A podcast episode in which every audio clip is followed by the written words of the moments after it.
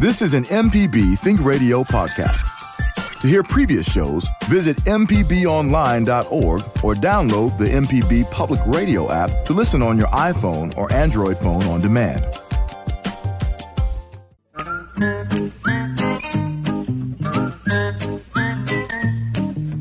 Good morning, good morning, folks. Welcome back. Horticulturist Felder Rushing here. We're going to be talking about gardening. I hope you've got some stuff on your mind because here it is, uh, the real dog days of July, stretching to August. Not a whole lot practical you can do other than just maintain what you've got, whether it's mowing or pruning or weeding or, you know, there's some things you could be planting right now, you know, to get ready for fall. But we've still got two or three more weeks before the end of recommend you plant tomatoes and peppers for fall. So we got plenty of time for fall. Right now, it's more about looking for bugs, keeping track of things, giving plants a good deep soaking. And these are the kind of things, if you have questions about it, if you got diseases or blights or bugs or something like that, you give me a call about that. I've got a little training in entomology and plant pathology, but a lot of experience in squishing bugs in my own garden, watching leaf diseases and foliage problems. You know, I'm a gardener horticulture is one thing, but you know that's about crop production. When it gets off of work, I'm just a gardener, water my own plants, pull my own weeds, that kind of thing. So if you've got questions about a practical approach, I try to give you the advice that I would give myself or my mother. Uh, if you want a technical thing, I might be able to help you that. Otherwise, I can sure find out. But the main thing is the call-in program. Give us a call. It's toll free one eight seven seven MPB ring. Ring stands for dial it up, I guess. MPB is for Mississippi Public Broadcasting. One eight seven seven MPB ring. Uh, I know we got plenty of folks who've got things going on because I've been getting tons of emails. Uh, I, e- I answer emails literally all week long, uh, including some just this morning. If you want to shoot me an email sometime, you don't feel like talking on the radio, or maybe you want to get a little bit more in-depth detail, it's real easy. Garden at mpbonline.org. Garden at mpbonline.org. Get a whole lot of stuff. If it's about a disease or plant or a bug or something, I appreciate if you can include a really clear, close-up picture of it. That helps a whole lot. That way, if I don't know something, if I to forward it to somebody else, you know, then you know between us we can try to figure it out. Um, meanwhile, there's some there's some unusual things going on. This is the time of year to be harvesting stuff. Uh, or if you don't harvest yourself, maybe go to a farmer's market if you got one. If you got one, you really ought to support it. But things like Smith County watermelons and sweet corn right off the plant, all those beans and peas, these things are showing up fresh from the garden, fresh from the farmer's garden. And uh, a real quick tip if you're thinking about um, sweet corn or white corn. You know, you go there and they got white corn and sweet corn. What's the real difference? I mean, come on. A lot of people prefer one or the other, but is there really a difference? And it turns out, no, not really. Uh, sweet corn is sweet corn. The yellow kind has a different gene mut- mutation that causes it to produce uh, this stuff called carotene. It's what gives it the yellow color, and also it's converted into vitamin A. So there's a slight uh, uh, improvement in the nutrition of yellow sweet corn, but it's all about the same. Uh, anyway, if you want a real summer delight, uh, if you've ever never roasted corn in the husk, what you do is you pull the husk, you leave the husk on it, you pull the husk back, pull out as many of the silks you can, replace the hull, push them back on, and then soak it in water for 10 or 15 or 20 minutes. This really helps it uh, steam a little bit juicier. Uh, you can roast it on a a medium hot grill, you know, to one side of the grill for 10 or 12 minutes until it gets a little charred, you know, maybe turn it every two or three minutes. Anyway, if you put a little uh, uh, butter on some bread, if you'll butter some bread, that makes it easier to put the butter on the corn. That's an oddball thing that's not in the book. So if you had trouble keeping the butter from sliding down off the corn, put some on a on a piece of bread and rub it around there. Uh, that that works too. Um, anyway, I, I love to have little what I call horticulture tidbits for the week. And uh, by the way, uh, Java, uh, you you still there? Oh yeah, man, I'm always here. What's up? well, I know sometimes it seems like I just blather, blather, blather. Um, one of this, uh, you know, one of the emails you forwarded me this week, somebody called me a devil's advocate. What's up with that? Uh, I'm not sure, man. You know, people have their own opinions, and you know, hey, it's America. yeah. Well, yeah, but you know, I actually looked up devil's advocate. And come find out, I am one. But it's not that bad a thing. Uh, it's actually a compliment. Uh, these days, is call someone a devil's advocate means that they're mischievous or they're contradictory, just being contrary for the sake of it. But in medieval Europe, devil's advocate wasn't negative at all. It was a real person, an official of the Catholic Church. It was a job to do that. So it, you know, I, I feel sort of special. Vatican back in the 1500s, they had this uh, role called promoter of the faith. They call it advocatus diaboli or devil's advocate. Know, his job was to check when somebody was going to be beatified or canonized as a saint. It was his job to dig up everything he could, including the unfavorable stuff. You know, checks and balances uh, to make sure that they weren't going to turn somebody to saint who also had some horrible, horrible other things in their life. So basically, he was just looking for for the good and the bad, and the bad and the good, more complete picture. And I, I think that's um, kind of what I do. Somebody says this is a really good thing, you ought to do it. I'm thinking, what are the disadvantages of doing it? If somebody says that's a really bad thing, I want to find out why, and is there a way around it to make it not so bad? Anyway, devil's advocate, advocatus diaboli. That's me. anyway, let's go down to Mobile, Alabama. Julio's been. Is it Julio or Julio? Hello, Julio. I can't tell if they're on the line, Java. Yeah, we'll put Julio back on hold, see if we can get him on. But we um already have Robert and Jackson. He has a um I guess a question or comment about some boxwoods. Okay. Hey Boxwoods. Robert, good morning. Boxwoods. Hey, What's Phil, up, Robert? This is just a short question about boxwoods. When yeah. is the best way to, uh, the best time of the year to trim your boxwoods, especially if you've got to cut them back a good little distance?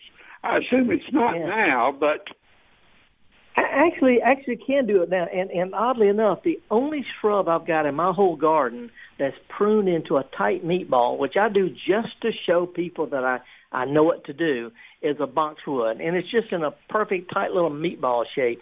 You can cut them back to two feet tall if you want to, and they'll sprout out and start over again. The problem is it takes boxwoods a little bit longer than other shrubs to put out new growth, so people are going to talk about you a little bit longer than they normally would.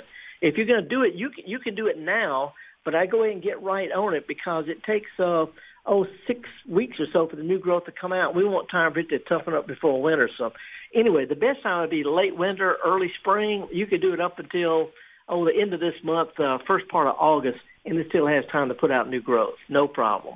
thank you very much, Felder. Thank you. Well, let me let me give you one other uh, quick tip on that. When you cut them out really hard, it'll take forever, but when they sprout, those new stems are going to just shoot straight up. So if you can, come back and cut the tips off the new growth. So instead of getting up long and skinny, it is that'll get bushier quicker. So be sure to tip prune the new growth first chance you get. All righty, let's go now to Mobile. Julio, are you on the line? Hey, uh, I I'm calling because I'm not sure if this that a, a friend of mine told me is, is true or not. I had a lima tree that uh, was severely damaged during a frost. In fact, I thought it was gone. So I, I cut the dead tree, and, and from the bottom a new tree came about, and but never produced any fruit. Um, Yeah. This friend of mine said that because it has thorns, it's a shoot that is coming from the roots. And that's what I don't understand. And Yeah. that that is that is why it's not producing fruits. Is that true? Well, yeah. As a matter of fact, most citrus plants are grafted, and they're grafted onto a rootstock of a plant that has a lot of thorns, and it'll make a fruit, but it's nowhere near what you want. It's just a good sturdy rootstock. It's usually uh, grafted about oh six or eight inches above the ground. If the top part gets killed, the root plant is tough as nails. It'll grow up in Tennessee. If it sprouts out, the plant's got a lot of thorns on it. That's just the rootstock. It's it, you know what what you bought, the grafted part, has died and just got the rootstock growing up. It's a pretty plant. It'll bloom okay, but it's not going to be a lime. Yeah, it, it has a lot of thorns. Yeah, let me ask you this: Do the leaves on it? You know, most citrus like lemons and limes and oranges, their their leaves are you know kind of kind of biggish, but the rootstock of most of these things has a lot of thorns. But each leaf has got three leaflets on it. Have you have you noticed that?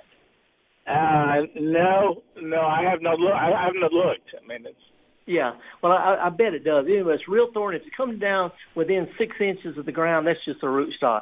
You know, e- even in Central Florida, they have trouble with with uh, citrus plants, uh, you know, being damaged by cold. So every now and then we get a real winter, and down in Mobile along the Gulf Coast, we lose stuff that can norm can make it five or six or maybe ten years till a normal winter comes along. So, you know, best thing to do is just shrug and replant.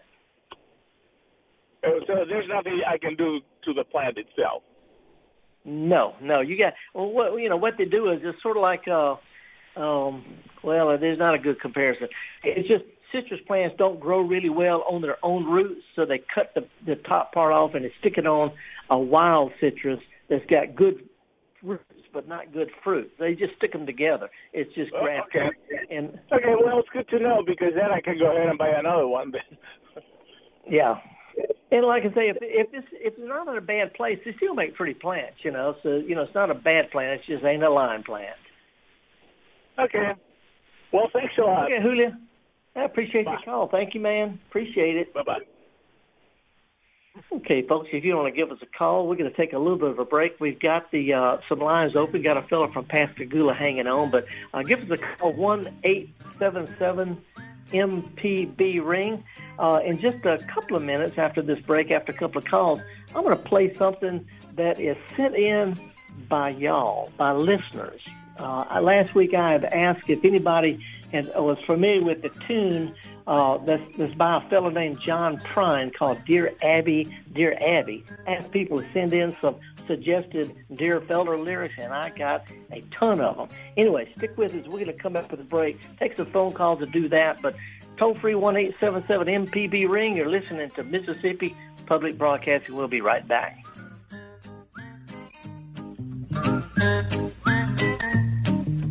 Okie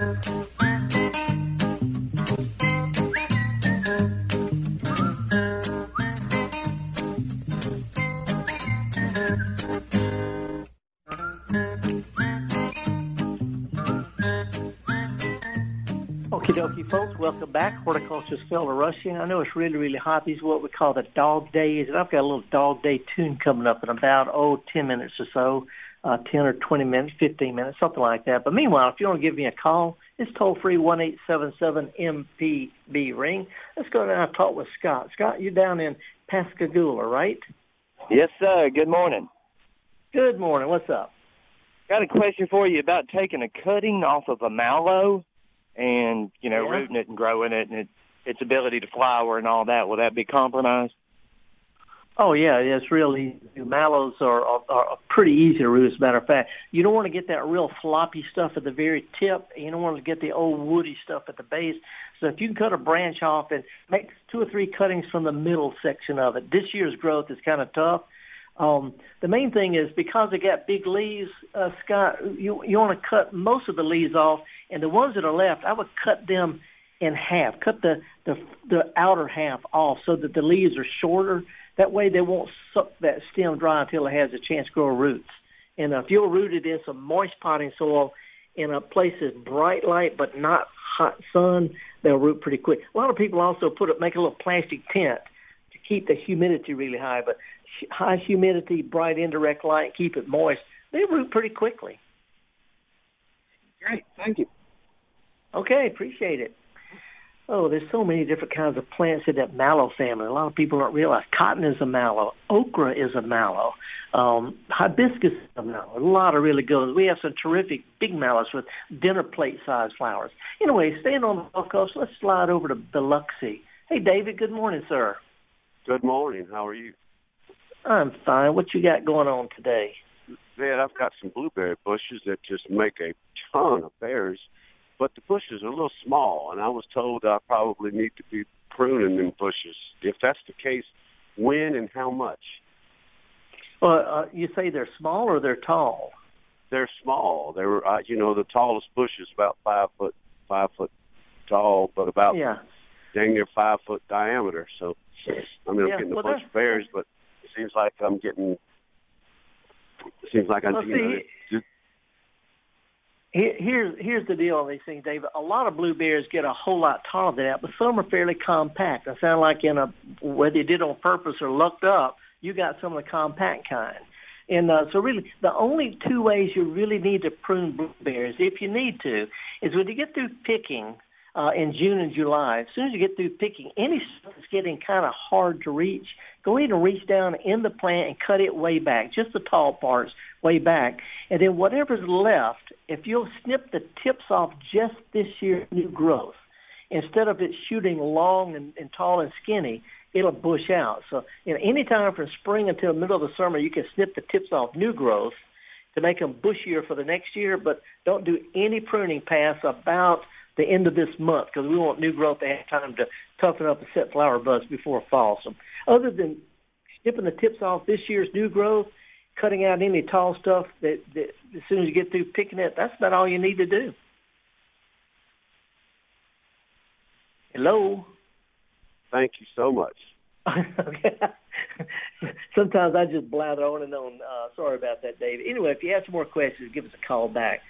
Uh, by the way, folks, you can also shoot me an email, any kind of garden questions, garden at mpbonline.org. Let's go over to Columbia. Good morning, Thomas. Howdy. Um, good morning.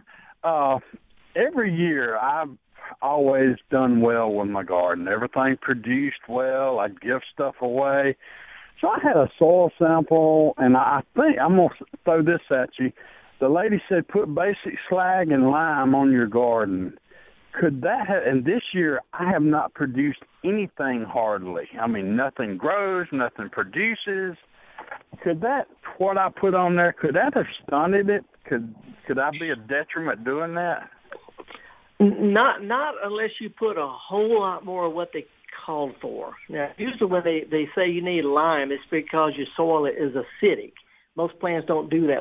Blueberries like acidic soil, camellias, but most vegetables do well in uh, not quite so acidic. And the lime, which lasts for three or four years, counteracts the acidity of the soil. All slag does is like a fast acting lime, and it works in the short run till your lime kicks in for the long run. So unless you overdid it, that really wouldn't be the problem.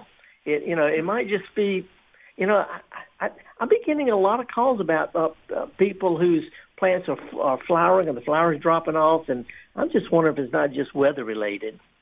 It But it wouldn't it wouldn't would, be the lime of the would, would you uh, get another soil sample? No, no, no. Did you put the amount that they recommended? Pretty much, yes. That that that you're good for three or four years or more. Okay. Trust me So on maybe that. Now, maybe one next year I'll be better. Yeah, yeah, and here's or, or this fall. You know, you got plenty of time to, to set stuff out. If you could find a garden that's got some some pepper plants, most of the time they've still got tomatoes, but you can set out peppers and tomatoes and other summer stuff for the next three weeks and still get a really good crop. Mm. Matter of fact, a lot of times you get a better crop in the fall than the stuff you planted in the spring. Yeah. Uh, okay, but I hope I can find some plants somewhere. So Yeah. W- one other thing, uh, when you have your soil tested at, at Mississippi State, and I tested soil for Mississippi State when I worked for them, they the computer recommends a type of nitrogen called ammonium nitrate. This is an agriculture chemical. I never recommend ammonium nitrate for gardens because it's fast, it's strong, and it's temporary. So um, you know, if you if you use ammonium nitrate, you know that can blow your plants up and you know make them big and puffy, and then they just don't then sort of shut down.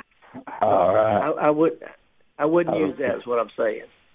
All right. Well, I appreciate it, sir. Okay, good luck on it, Thomas. Maybe the weather will change.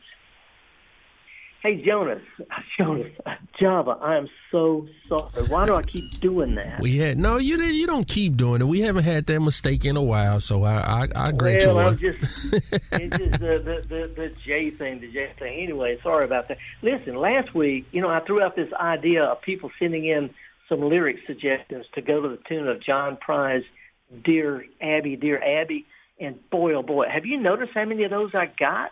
Yeah, like I said, when you ask the people, they they respond. So I wasn't surprised at all, man. Well, we I, I got uh, uh, probably a dozen and a half or so just in one week. And if anybody interested in sending some more, that'd be fine. But I got this guy named Gus Mohammed. Now Gus has played some stuff for us before, uh, but he's in Belzoni, and he agreed to put it to, to tune and sing. And uh, this it's just a little short thing. It's just two of the verses that listeners sent in celebrating the our question and answer type approach. So see if you can run that. This is Gus Mohammed from Belzoni playing lyrics that folks you send in here to mpbonline.org or garden at mpbonline.org. Let's let's let's see how Gus. Dear Felder, dear Felder, your answer too long, but your hair is just fine and you're not often wrong. Your radio friends, well, they're the best friends of all write you a letter, they give you a call. We're all bewildered, bewildered, bewildered. You wrote no complaint. We are what we are, and we ain't what we ain't. As far as my hair, well, I like it long, just like the hippie that's singing this song. Signed, dear Felder. Felder, dear Felder, I just want to shout. I lost all my plants during this summer's drought. I wondered if you, Mike, could give me a hand to breathe some new life into this barren land. Sign, real hopeful, real hopeful, real hopeful. You have some complaint. But I'm just a man, not the earth's patron saint. There's nothing to do but just plow it in good and plan for next season, you old peckerwood. Sign, dear Felder. All right, was that cheesy enough for you, Java? I guess if you we need we need we need a burger for that cheese, man. well, I got a whole bunch more. Some of them are just Wow. Anyway, Gus, uh, he's a he's a registered nurse, but he's also a, an old hippie. Plays guitar in the privacy of his own home up at Belzoni. He said he would put some of these tunes. So, folks, if you got some, send them to us at garden at mpbonline.org. Um, if you uh, if you want to give us a call, one eight seven seven MPB ring. We've got the lines wide wide open. There's a lot to be going on right now, but it's really really hot. We're in what's called the dog days, and so while you're dialing in to chat with me about your garden or emailing me about uh, stuff we could talk about, we're going to take a real quick break and listen to uh, sort of a, an Austin version of the blues about hot summertime dog days. I'm horticulturist Felder Rushing. This is the Gestalt Gardener here on Mississippi Public Broadcasting. We call it Think Radio. We'll be right back with more of your questions about gardening right after this.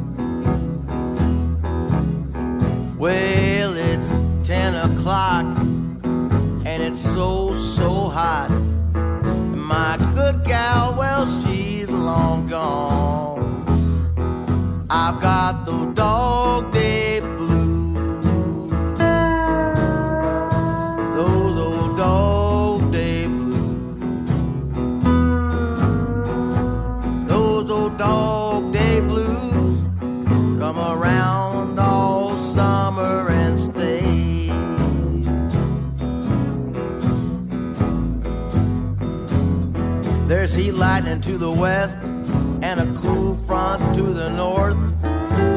But I can't get no relief out even on the porch. I got them dog day blues.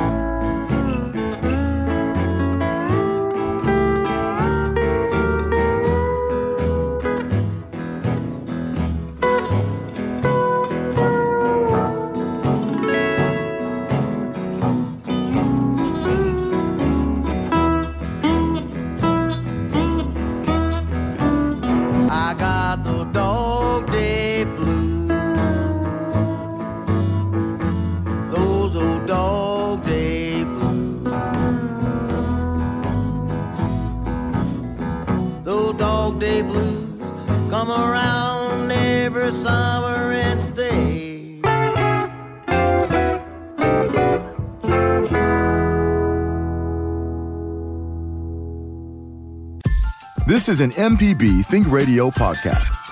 To hear previous shows, visit MPBOnline.org or download the MPB Public Radio app to listen on your iPhone or Android phone on demand.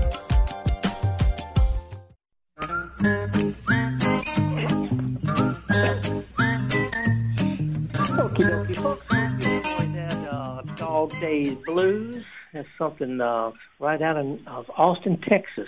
Hey, if you want to give me a call and talk about what's on your gardening mind, uh, I try to give pretty good advice if I can. If I don't know something, I try to find out. Now, I am opinionated though because on one hand, I've got horticulture training and plant pathology and entomology and turf management and weed science and soils and plant physiology and all that kind of stuff. So I'm as left brain as you can be. But on the other hand, I'm a gardener. I'm lazy. I'm tired. I'm busy. I'm gone. It's hot. And so I try to look for shortcuts. And if you want to go either direction with me, don't feel like you need to peg me as being all one way or the other because I wear a lot of different hats. Try to anyway. If there's a chance for me to learn something, great. Give us a call, one eight seven seven MPB ring. If you want the numbers, that's one seven seven six seven two seven four six four. Uh, anyway, you can also shoot us an email, garden at mpbonline.org. Anybody interested in sending some more Dear Felder, Dear Felder uh, type of lyrics, shoot me an email, garden at mpbonline.org. Keep it keen, of course. It's a family program, y'all. By the way, the Mississippi Press Association uh, sends uh, a weekly column, uh, newspaper column of mine to the weekly and daily newspapers around the state. Uh, this week, it's about um, uh, a, it's about herbs. It's about the best, easiest culinary herbs or herbs, if you want to go that way, for average gardeners who don't want to really get into the mystique of herbs. Just want a little oregano or some rosemary, basil, maybe hot pepper, something to throw into the soup or pasta sauce. Truth is, you really don't have to know much about herbs overall to use a few of them as just regular garden plants with benefits. Anyway, that's uh, sent out to all the weekly and daily newspapers in Mississippi, compliments of the Mississippi Press Association look forward to uh, hearing from y'all who read my columns there. And uh, if you want to give me a call live right now, the lines are wide open. It's one eight seven seven MPB ring. Got the lines wide, wide open. I wanted to throw out one other thing. Uh, I also reluctantly started doing a garden blog, sort of like an opinion piece. Um, and I, I'm not one of these going to put out a blog every day or even every week. Every couple of three weeks, I'll add one, and it's not going to be a bunch of how-to. It's sort of a what for. Anyway, this week I wrote about artificial lawns, not necessarily promoting them, but showing you some really interesting aspects and some applications where the and I'm not talking about old-fashioned astroturf. I'm talking about the new stuff that looks feels so real. It's even got brown stuff woven into it to make it look like it's got thatch or dead grass. Anyway, if you want uh, a little information on that, have a little fun. Check out also my blog about about uh, flower shows and garden gnomes. It's real easy. Felderrushing dot blog b l o g felderrushing dot blog. Uh, meanwhile, a call came pouring in. Let's go to Brandon. Hey, Mary. Good morning. Good morning, Felder. Howdy, what's news. up? I have good news and bad news. My oh my my Harlequin Beauty Bower is beautiful, and I have dozens of morning glories. I mean, dozens it's of butterflies. fragrant too. Fragrant. That But- Harlequin glory bower is such a fragrant plant. It is it is lovely all year, you know, from the from the blooms to the berries. But anyway, in addition to the butterflies, now I have caterpillars all over my cleomes. They're eating them up. Is this? I hate I hate to just spray them, but uh Yeah. and I'm willing Well- to share, but they're eating them every one. Yeah, and what? and Which which plant are they on? The cleomes, cle- C L O M E. oh, yeah, yeah, yeah, yeah. Cleomes. Well, you know, cleomes are annuals. You can actually cut those back, or they'll bush out. You know. So Okay, what you might want to do is, yeah, just cut a few of them back, Uh-huh. and, and by the time they branch back out, the caterpillars, which to be honest, is probably just a passing thing. One butterfly can lay dozens and dozens of eggs. By the time you notice the caterpillars, they've usually done their damage and they're on their way out. So cut a few back, and uh, I would leave a few of the caterpillars or a couple of the plants with them on there just to keep that little butterfly life cycle thing going. Well, there, there's plenty left. My other question is, I bought a Morning Glory tree at the garden center sale. You know the Yeah. sale, and it's lovely. It was about uh, two and a half feet tall when I bought it. It has gone straight up. It's like eight feet tall now, and it has beautiful blooms on it. Can I cut it back this fall and root it, or do I need to leave it alone? Help me. Every, does this one with the big blue flowers? Uh, big uh, uh, pinkish lavender flowers. Yeah, yeah, yeah. Uh, this, ev- every one that you buy is grown from a cutting, usually about a foot, foot and a half long. And if you wanted to cut it back now, did you have just the one? Uh huh. Yeah, uh, you can wait till fall if you want to, and, and make cuttings a foot and a half or so long. And and get this, root them in shallow water. Get you a bucket with only oh two or three or four inches of water in it, because the roots at the bottom. But uh, Uh-huh. you can also cut it back now in root pieces, and what's left will sprout out and bloom again later this summer and fall. Okay, well, it's still blooming really pretty right now, but I may in a week or so do that. Thank you so much. You bet. I appreciate. Oh, by the way, as far as those caterpillars, I've been squishing little green caterpillars. I'm growing garden peas, and the little caterpillars are just eating them. I go out every morning, and every evening, peeling back, looking for little things. Much as I love butterflies, I love my peas more. So I've been squishing with my fingers. Sorry, well, I kind of butterflies. do that too, but it's yucky. It is yucky, but you know, what can you do? Appreciate right, you calling thanks, Thank you. Stay stay cool. Okay, now let's go uh, to Batesville, right on the edge of the Delta. Hey, Keith. Good morning. All right, how are you doing this morning? So far, so good. What's going on with you? Uh, I I had a question about uh, uh about a, a crepe myrtles.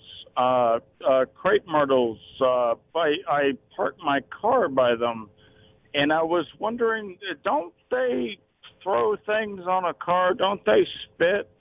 Uh, crepe myrtles that are, are that is. Well, a- actually, it's not the crepe myrtles doing that. There's bugs on the crepe myrtles, on the leaves and the twigs. They're sucking sap out of the plant, and what's coming out the other end of the bug is what's dripping on your cars. It's real sticky. It's got undissolved plant sugar in it, and that's what's sticky, and that's what causes that that uh, black stuff, mold to grow on stuff too. But it's insects uh, that are sucking sap, and you're getting. Oh, oh, okay. Yes. Well, uh, thank you, th- thank you much for, for that. Thank, thank you, sir. I'll, I'll talk to you later. Uh, y'all have a great Okay, morning. okay. Good luck on it, Keith. And by the way, for those of you with the unanswered, um, the unasked question, what can you do about it? The sticky stuff that's coming out of the insects is called honeydew. You know, so it's weird, weird.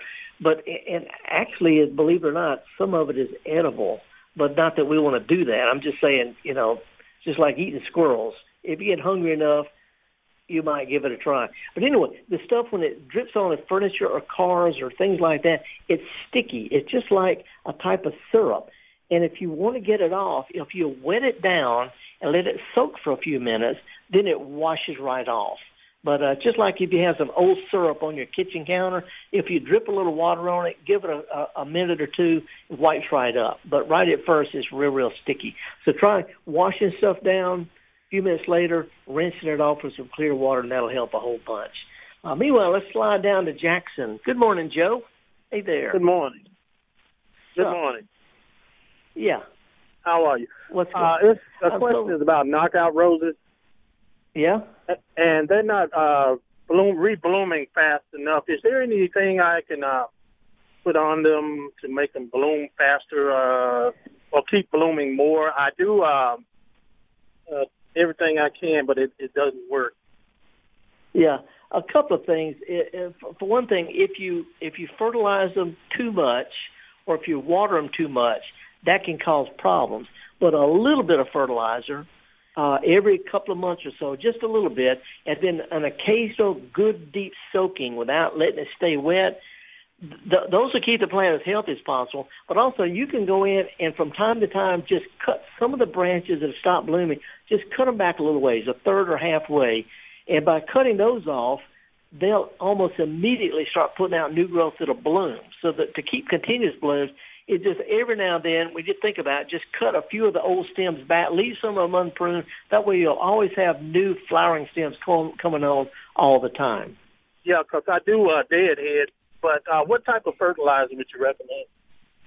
almost any kind of uh, uh, fertilizer is good for gardens. I wouldn't use uh, agriculture stuff like triple thirteen or triple A, but anything that's good for vegetables or roses or flowering shrubs, you know, anything like that would be good. And all it takes is just a scant handful per plant, uh, you know, and did an occasional deep soaking. But instead of just deadheading them, Joe, go ahead and cut those stems that finish blooming. Cut them back, you know, into stuff about as big around as your little finger. You know, cut them back a third or so. They'll come out with real strong uh, uh, flowering growth deeper in the plant that way. Okay, and um, it, I noticed that a lot of the deep red colored ones they regenerate quite a bit. Mine are like in between pink and red, not as red. Yeah. Does that have Yeah, anything so to do with it? Uh, It, it does a little bit, Joe. The, the the guy who developed Knockout Rose, you know, the first one he came out with was great. Then he started coming out with with different varieties of different, and, and not all of them are going to be as vigorous as each other. You know, there's some that are going to be, you know, just prettier than others. Some got more flowers than others, just like crepe myrtle. Some bloom better than others depending on the type. But other than a little fertilizer, good soaking, and occasional pruning, that's about all you can do. Great, great. Well, thank you for your time. Hey Joe, stick something else out there beside it that, that that blooms all the time to take your mind off of it. You know, something around that like a little skirt or some other kind of plants. You know, that way it won't it won't be so noticeable. Yeah, I understand. More All right. more on your more on your plate, my friend. Yeah, okay. All right. Thank you. Okay, you bet. Appreciate it. Okay, folks, our number is toll free one eight seven seven MPB ring eight seven seven MPB ring. Give us a call. We got the lines wide open. Um, let me see. I want to check if I got any email since we've been on the line. Uh, nope, not yet. I got uh, some, some mostly um, mostly some older emails. But if you want to uh, to shoot me an email, garden at mpbonline.org. I'll be glad to answer them as quick as I can get to them. Meanwhile, we're going to take a real quick short break, come back. Again, the lines are wide open. Want to give us a call. We'll be back. Got plenty of time to yak about whatever's on your middle of July gardening mind. Uh, even if it's something you just want to, to, ask about, you know, I can give opinions as well as anybody. But anyway, horticulture Felder Rushing here, Mississippi Public Broadcasting, the Gestalt Gardener. We're going to come back with more of it right after this.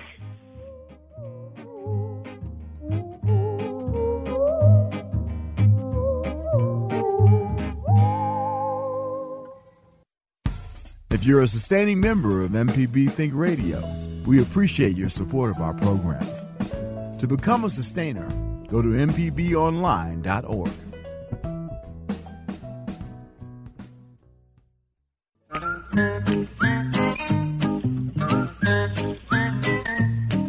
Okay, folks, welcome back to Horticulture Felder Rushing. Um, you want to give us a call, one eight seven seven MPB ring. Let's talk to Davis in Jackson. Good morning. How are you? Morning, Felder. How are you doing? So far, so good. Good. So, really, one of the one of the questions that I have, or probably the main question that I have, is just about general lawn care. Um, I know that we all would like to believe that we can cut our yards, water the grass whenever we want, but I'm I'm I'm going to go out on a limb and, and assume that there's a, a certain protocol to to managing your lawn. Do you have any, uh, I guess, steps on the best way to, to keep a green yard? Yeah, a, a couple of things. Uh, first of all, realize it's one of the most difficult things. Growing a nice lawn and growing good tomatoes are both pretty time consuming. Um, and you have to look at it in order to have a good lawn. You need to look at it from the grass's point of view. This is a living, breathing creature.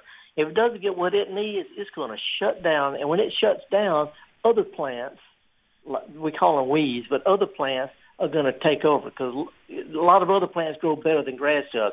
So looking at it from the grass's point of view, uh, uh, there's several different kinds. The first and single most important thing you can do is to know what kind of grass you've got and mow it at the height that that grass prefers. You've got St. Augustine or centipede, they need to be mowed high or else they're going to get real thin. If you want a real tight carpet type of lawn, need to switch over to Bermuda grass or zoysia grass. The mowing height determines how healthy that particular type of grass is. That's the first important thing. Second thing is to give it a little bit of fertilizer every, at least every three or four years, no more than once or twice a year. Use a good quality lawn food sometime in the late spring and the late summer at the most. Uh, but don't overdo it. A little bit of good lawn fertilizer gives it a slow, steady push without making it grow too fast.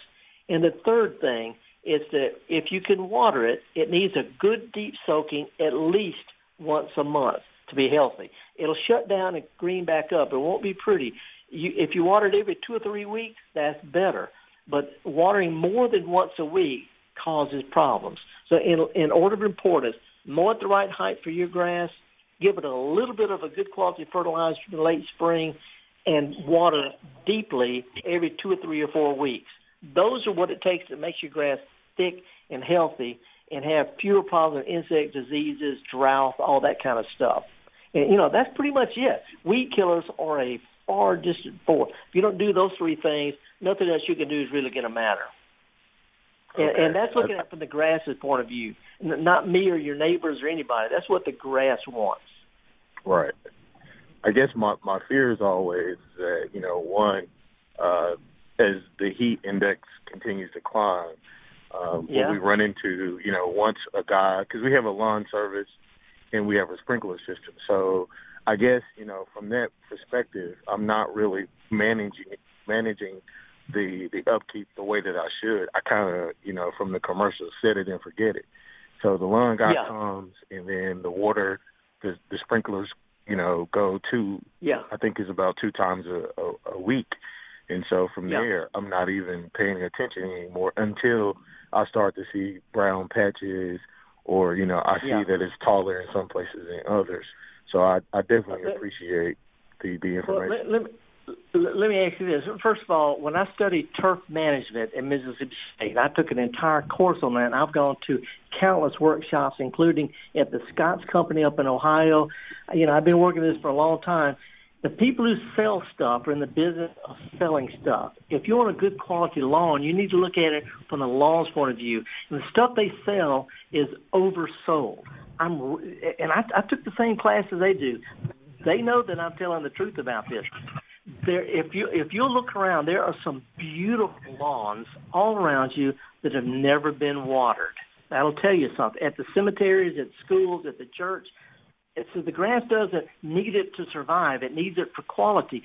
If you're going to have your lawn with an irrigation system have it where it comes on two or three times a week but do them about an hour apart and shut it off for a week a good deep okay. soaking, then let it dry out. This causes the grass to have a deep root, watering all the time. And this is not new information. They teach this in turf management. Watering all the time, unless you've got a golf course made out of pure sand, keeps the makes the grass have real shallow roots that are more susceptible to heat and drought and stress. And then the last thing, if you if your lawn care company is mowing for you, they're mowing way too close. That's what they do because they say people want a carpet effect. Well, we're not talking about people. We're talking about what does the grass want. If you got St. Augustine centipede, mow high, water really good every week or two, fertilize once a year, and that's all the grass needs to be thick, sturdy, healthy, and strong. Anything else simply weakens it. And again, not my opinion. I'm not making this up. This is what they teach in every turf class across the South. And I'm not saying the people who sell that stuff are bad people, but they're overselling just like people who sell sugar and salt and food and burgers and french fries and hot dogs and all that stuff. Too many hot dogs not good for you either. So hot dog people ain't going to tell you that. You know what I'm saying? Right, right, right. I completely, I completely understand. Um, with that being said, uh, and I don't want to take too much more of your time, but I live on a slope, so like, um, you know, we we we live up on the hill, so a lot of that water that's that's hitting the yard is running off. Does that play uh, a significant role in the way I water, or yes, yes, yes? What, what, watch how long it takes when you're watering for the water to start running off, and just make a note that that's a little bit too long. So you want to water it where it soaks in. So water it until it starts to run off. Shut it off for 30, 45 minutes, an hour, and then do that again. That second one will really soak straight in deep. So in other words, don't water so much you waste water. Let it soak in. see how long that takes, and then water a little bit less than that a couple of times an hour or so apart. That'll really put the water down deep. And, uh, hey Joe, shoot me no uh, if if you want. Uh, shoot me a, uh, an email. We can get a little bit more detail about this because this is really important. And a lot of people think that I don't know what I'm talking about. No, I do know what I'm. I wrote the foreword to the best-selling lawn care manual in the South, but I'm on the grasses side, and that's really on your side, not the people selling your stuff side. So anyway, shoot me an email. All righty. Um, who else we got? Java. We got somebody else on the line. Yeah, I don't know if we're going to get to everybody, but we have Joe in Mobile, Rosina in Braxton, and JJ Oh, in Gulfport. So I'm gonna, I'm gonna let you I'm gonna let you choose, Felder. Who we going to? Rosina, Joe, or Let's out JJ? with Joe. Let's go with Joe. Hey, Joe. Good morning. Hello, Joe. Um, I think Joe Joe may have uh Joe may have left. him. Let's go to Rosina call in Braxton. okay. Hey, Rosina, what's going on? Good morning, Felder. I've got a crepe myrtle uh, that is about 10 feet high, maybe uh, only two or three feet wide, maybe three at the most. Yep, but it needs right. to get moved. So, do I cut it back now and then move it in the fall? if- if- oh no, you you can cut you can cut it back now if you want. If you can move it in the fall, let's move it in the fall. But if you want to Yes, cut it back now, that'd be fine too. Main thing is when you move it, definitely cut it back. Whether you cut it back now or not. Oh, okay. I can wait till fall after it drops the leaves, and then just sure go ahead and move it. That's, okay. That's the be- that's the best time on, on for it and for you. Didn't know about the limbs though. Okay. I hate crepe murder, Well- murder, but do, does not hurt the plant any more than plucking eyebrows. Hurt your eyebrows. It's just a style. Don't let your neighbors body shame Yeah. you for how you Yeah. treat your plants. okay. So just Okay. cut it now or later. Okay. Thank you, sir. All righty. Okay, what what you think? We got time to go to JJ and Gulfport. Let's do it. JJ, what's up? Hi, Felder. How are you? Uh, great So far, to talk so to you, good. and uh, hey to Java as well. Uh, I have a quick question about shaping my hedges. I've never really uh, done much of it before, so I'm pretty new to that. I was wondering if there was anything specific I needed to do uh, or, or not do to avoid cutting when I'm trying to shape them up a little bit. You know what kind of plants they are? Well, I'm, I thought you might ask that, uh, and I'm sorry I don't really have a great answer for that. Okay, But they're okay. kind of a Let's- let's broad leaf, a little bit waxy. Okay, okay. Let, let's do two two things here. First of all, get a pretty good close up picture and shoot me an email with the picture. We'll identify it uh, with with no problems at all. I might help you give a little bit more insights in it. But in general, you can prune most evergreen broadleaf evergreen plants as hard as you want up until about the middle of August. And I wouldn't prune them past the middle of August because the new growth is going to take a little time to come back. So if you want to shape them up, you can cut them any way you want to. It's not going to kill the plant. But uh, as far as shaping it up, there's no problem doing it right now. But uh, let's go ahead and get it. If you're going to do hard cutting, let's go ahead and get that done the next couple of three, four weeks. And uh, shoot, and, shoot me an email. Quickly, the name of that uh, that that lawn care book that you were talking about. Oh no, no, I, I, I don't want. I don't want to get into that. I, you know, I've written 18 books and I don't ever talk about them. But uh, I just want to emphasize that I, I, I do have training in that. But anyway, shoot me an email, uh, JJ. It's real easy. Garden at mpbonline.org, and uh, I can give you some real custom made advice on that. Alrighty, folks. Whew. Had a lot of fun. Appreciate Gus Mohammed doing that Dear Felder, Dear Felder song. Look forward to some of y'all submitting some some verses at garden at mpbonline.org. Gestalt Garden's production of Mississippi Public Broadcasting. My producer, laid back but hardworking Java Chapman. Phone greeter today is Kevin Farrell. I'm your host, Felder Rushing. I'm going to be thinking of all of y'all this middle of July. Every day gives another chance to give it a go. Take a kid to a farmer's market or to a garden center field trip. Main thing is show kids how we do best in getting dirty and surviving. We'll be back with more at the same time, same place next week here on MPB.